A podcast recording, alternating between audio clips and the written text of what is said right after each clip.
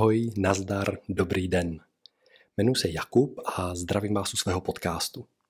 Nazval jsem ho Maniterapie, což je celostní přístup k penězům.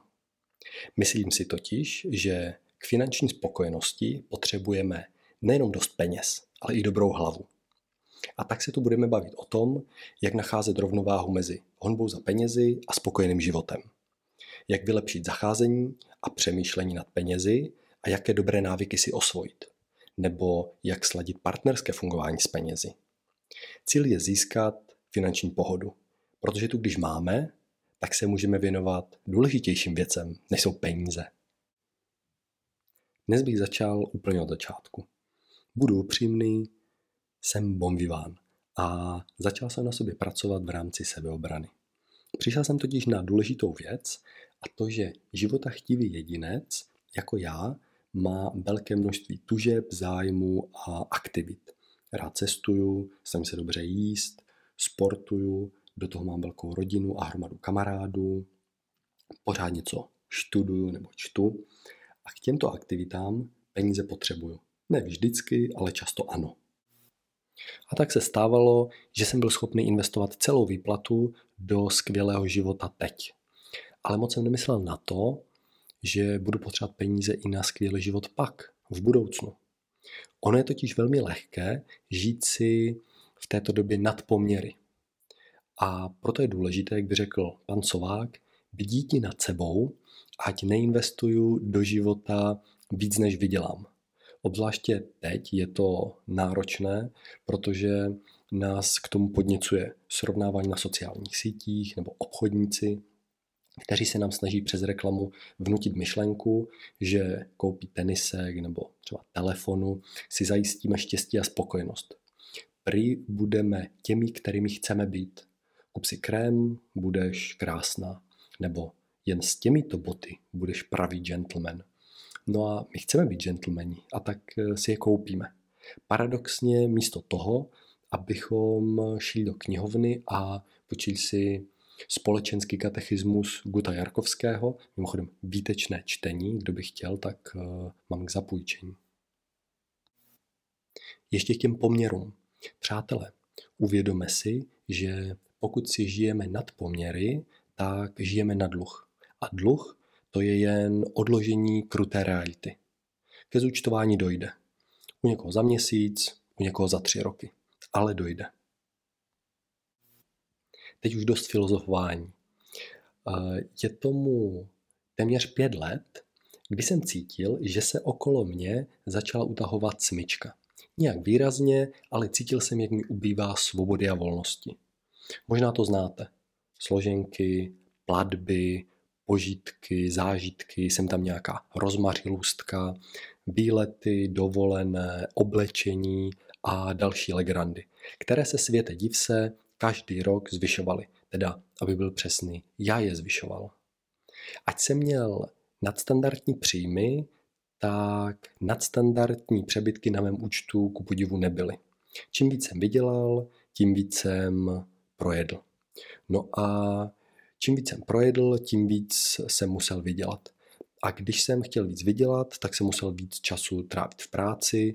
Čím více jsem času trávil v práci, tím jsem ho měl méně pro sebe a pro své blízké, tím méně jsem se věnoval svým koníčkům a zájmům. No a tím méně jsem byl spokojený. Když to řeknu úplně drsně, připadlo mi, že pracuju, abych platil a prožíral.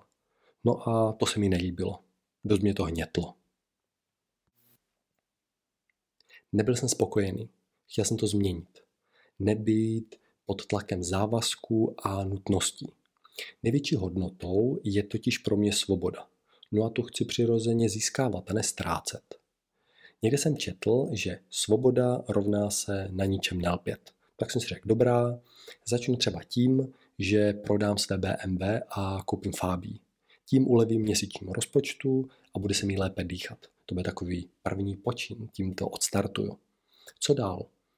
Udělal jsem ordnung a zjistil skvělou věc, že vlastně všechno mám. Oblečení, věci na sport a na další koníčky. A to, co mi chybělo, tak jsem si zapsal, že v budoucnu koupím. Pamatuju si, že jsem neměl zimní bundu a moje milá říkala, že jsem blázen a já na to, miláčku, nejsem blázen, ale otužilec. Zjistil jsem, že mi některé věci přebývají. A tak jsem je rozdal, něco jsem prodal, něco vyhodil. Přiznám se, že nejsem minimalista, ale drobátko jsem se tímto směrem inspiroval. Co mě přivedlo na další výborný nápad, byla kanadská blogerka Kate Flanders. Ta říkala, že v Americe nebo Británii není úplně jednoduché si najít nevěstu nebo ženicha, který by si na zádech netáhl půl milion, který si vypůjčil na školné a život během studia. Jak tušíte, tak ono to není jenom o tom studiu, ale z velké části i o radovánkách eh, k tomu patřícím. Ona byla jedna z nich, jedna z těch zadlužených. Ale byla výborná v tom, že to tak nenechala a jednoho dne se řádně nakrkla a dala si financial diet na dva roky. Vyhrala se z dluhů a totálně změnila svůj život. Svým silným příběhem inspirovala hromadu lidí po celém světě. Takový motiv ani životní příběh já neměl, ale bylo pro mě velmi zajímavé a inspirativní sledovat. A tak jsem si já naordinoval takový měsíční očistec a nazval jsem ho nákupní pust. Zjistil jsem hromadu věcí. Především to, že většina mého nákupního chování jsou zvyky, které jsem tady tímhle naboural a především je odhalil. Výsledek byl, že jsem snížil životní náklady o 25%. Začal jsem u nakupování zapojovat více šedou hmotu a celkově změnil to nastavení v hlavě. Začal jsem investovat ne do věcí, ale do sebe. Především do zážitků, vztahu a vzdělání. Ještě bych se na chvíli vrátil zpět k těm autům. On to totiž byl start nejenom pro moji peněženku, ale i pro moji hlavu. Tu výměnu hodnotím báječně z více rovin. Ta první jsou bez zesporu peníze. Ušetřil jsem každý rok víc než 70 tisíc. A ty peníze, což je důležitější, tak jsem se rozhodl použít ke změně a rozvoji toho, co dělám.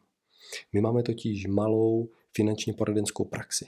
Mimochodem, pokud by vás zajímalo, proč kluk, kterého celý život baví sport a studoval fakultu tělesné kultury, tak eh, se dal na finanční poradenství, tak je to z jednoduchého důvodu. Chtěl jsem se realizovat. Například při škole v Olomouci jsem měl brigádu na golfu. Bylo to tam super, ale jako mladého kluka mě k ničemu moc nepustili. A byl plný sil, chuti v životě něco dokázat, měnit svět, tak asi jako každý mladý člověk s ideály, ambicemi a růžovými brýlemi, ale oni vás často v tom zaměstnání nebo na těch brigádách k ničemu moc nepustí. A to mi, a to mi vadilo. Já chtěl dělat velké věci. A když jsem se vrátil eh, ze studia eh, Erasmu v Německu, tak už jsem se na golf nechtěl vracet. Chtěl jsem začít pracovat sám. Za práci jsem vděčný a vážím si Avšak po osmi letech jsem cítil, že bych ještě rád rozkvetl. To, co mě vždycky bavilo nejvíc, tak byla komunikace, vystupování před lidma a vzdělávání. Jak sebe, tak druhých. Mám pocit, že jsem dobrým důvěrníkem a parťákem do rozhovoru. Tak jsem si řekl, kamaráde, co takhle tu tvoji činnost ještě drobě rozvinout.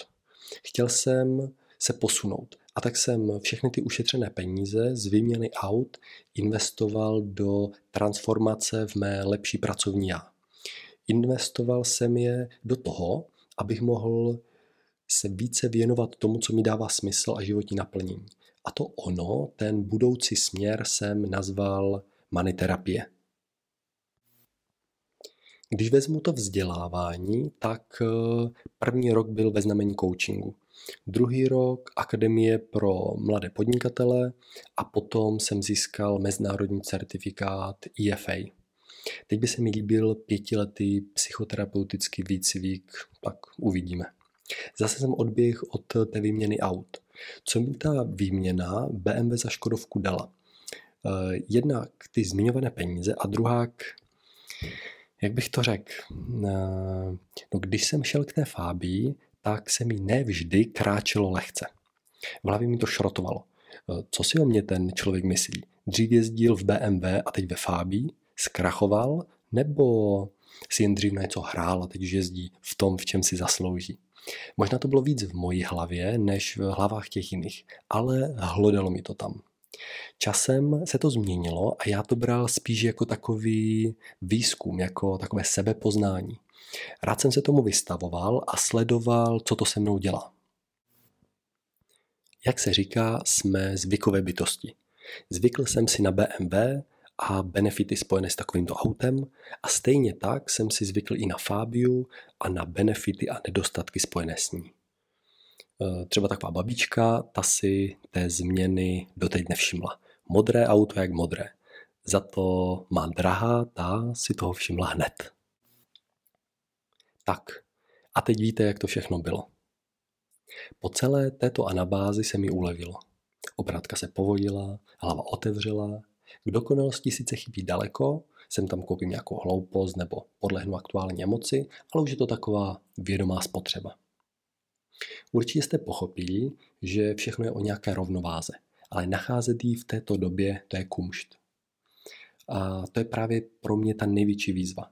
Mít nejenom dost peněz, ale i dobrou hlavu na spokojený život teď i v budoucnu. Jak to máte vy? Jste také bombiváni, kteří musí bdít nad sebou? Nebo to máte úplně jinak? Co se vám s penězi daří a co méně? O čem byste se rádi bavili? Co vás zajímá? Dejte mi vědět na Instagram, Facebook nebo tady do komentářů. Já se budu pomalu poroučet. Děkuji za to, že jste doposlouchali až sem a naslyšenou. Nebo v lepším případě nashledanou.